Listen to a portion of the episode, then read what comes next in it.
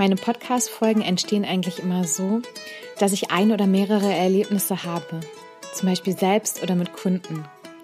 Oder eine Idee formt sich langsam in meinem Kopf, manchmal innerhalb von ein paar Stunden. Manchmal habe ich eine Idee vorm Einschlafen oder nach dem Aufwachen. Und irgendwann ist sie dann fertig als Geschichte bzw. Folge und ich nehme sie dann auf und erzähle sie euch. Einmal hat es sogar ein paar Wochen gedauert, bis die Geschichte soweit war. Heute ist wieder einer dieser Tage, ein Podcast-Ideentag. Und irgendwie hat es was mit dem Thema Fokus zu tun. Vor ein paar Wochen war es mal wieder Thema in einer Kundenberatung. Und irgendwie ist Fokus ja mittlerweile ein Dauerthema bei uns. Schaffen wir das überhaupt noch, fokussiert auf etwas oder jemanden zu sein? Oder auf uns selbst? Oder sind wir einfach permanent abgelenkt? Wenigstens wird es mittlerweile kaum noch als Multitasking kaschiert und als begehrenswert und schick und besonderes Talent dargestellt. Mehrere Sachen machen bringt einfach nur mit sich, dass es deutlich mehr Energie kostet, wir nichts richtig machen und es deswegen qualitativ schlechter wird oder länger dauert. Und das mit dem Abgelenktsein passiert uns irgendwie immer mehr. Und wir erfinden auch noch Sachen, die uns zusätzlich noch ablenken.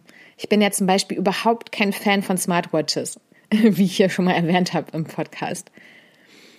Also Fokus ist auf jeden Fall ein Dauerthema. Und so war ich heute Morgen noch in der Themenfindungsphase, wo das Thema irgendwo langsam im Hinterkopf entsteht. Und saß da gemütlich mit meinem MacBook, um auf Facebook an einer LinkedIn-Challenge teilzunehmen. Ich bin also dabei, mir das Video der Challenge anzuschauen. Notizen mache ich mir dazu in meinem Notizentool bei Evernote. Erstmal runterscrollen und dabei versuchen, nicht die ganzen anderen Notizen wahrzunehmen.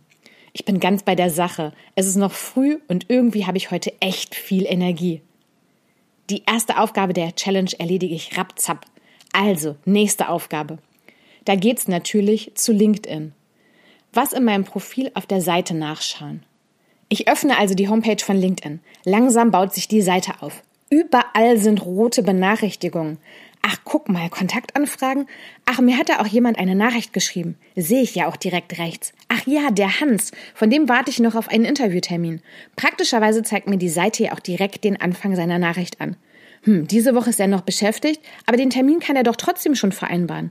Ich bin schon versucht, da mal schnell drauf zu antworten. Da erinnere ich mich vage, dass ich gerade eigentlich was anderes gemacht hatte. Ach, und Mitteilung gibt's auch? Arg! Was hatte ich gerade eigentlich nochmal gemacht? Ach ja, die LinkedIn Challenge. Ich soll auf mein Profil klicken und da was nachschauen.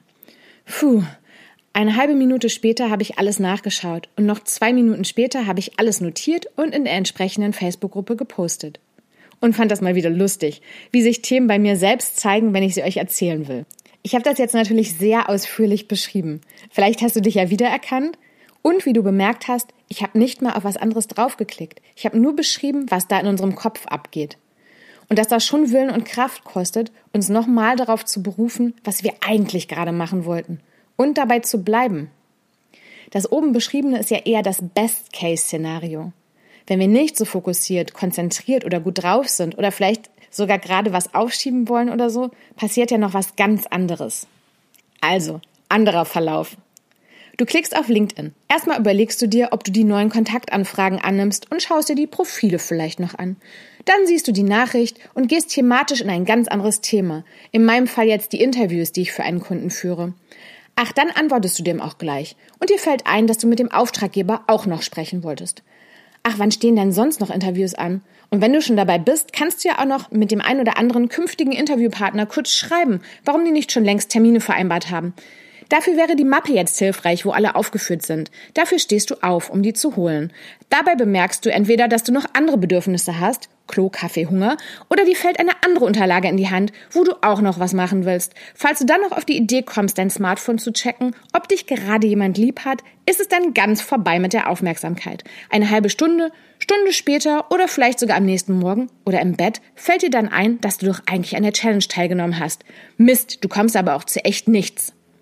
Sowas passiert oft im Alltag. Und wie eingangs schon gesagt, lenken wir uns auch immer mehr ab mit Blinken, Piepsen und erreichbar sein.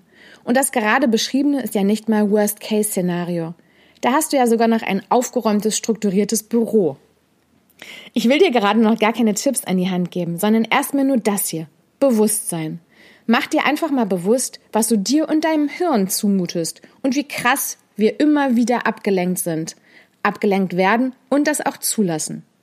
Ich wünsche dir, dass du das mit einem ähnlichen Augenzwinkern bei dir selbst wahrnehmen kannst, wie ich das gerade erzählt habe.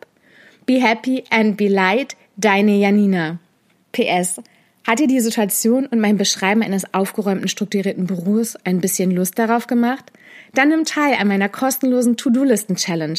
Die startet am 12. April. Mehr Infos bekommst du in meiner Facebook-Gruppe Liebe, was du tust und auf meinen Social-Media-Kanälen.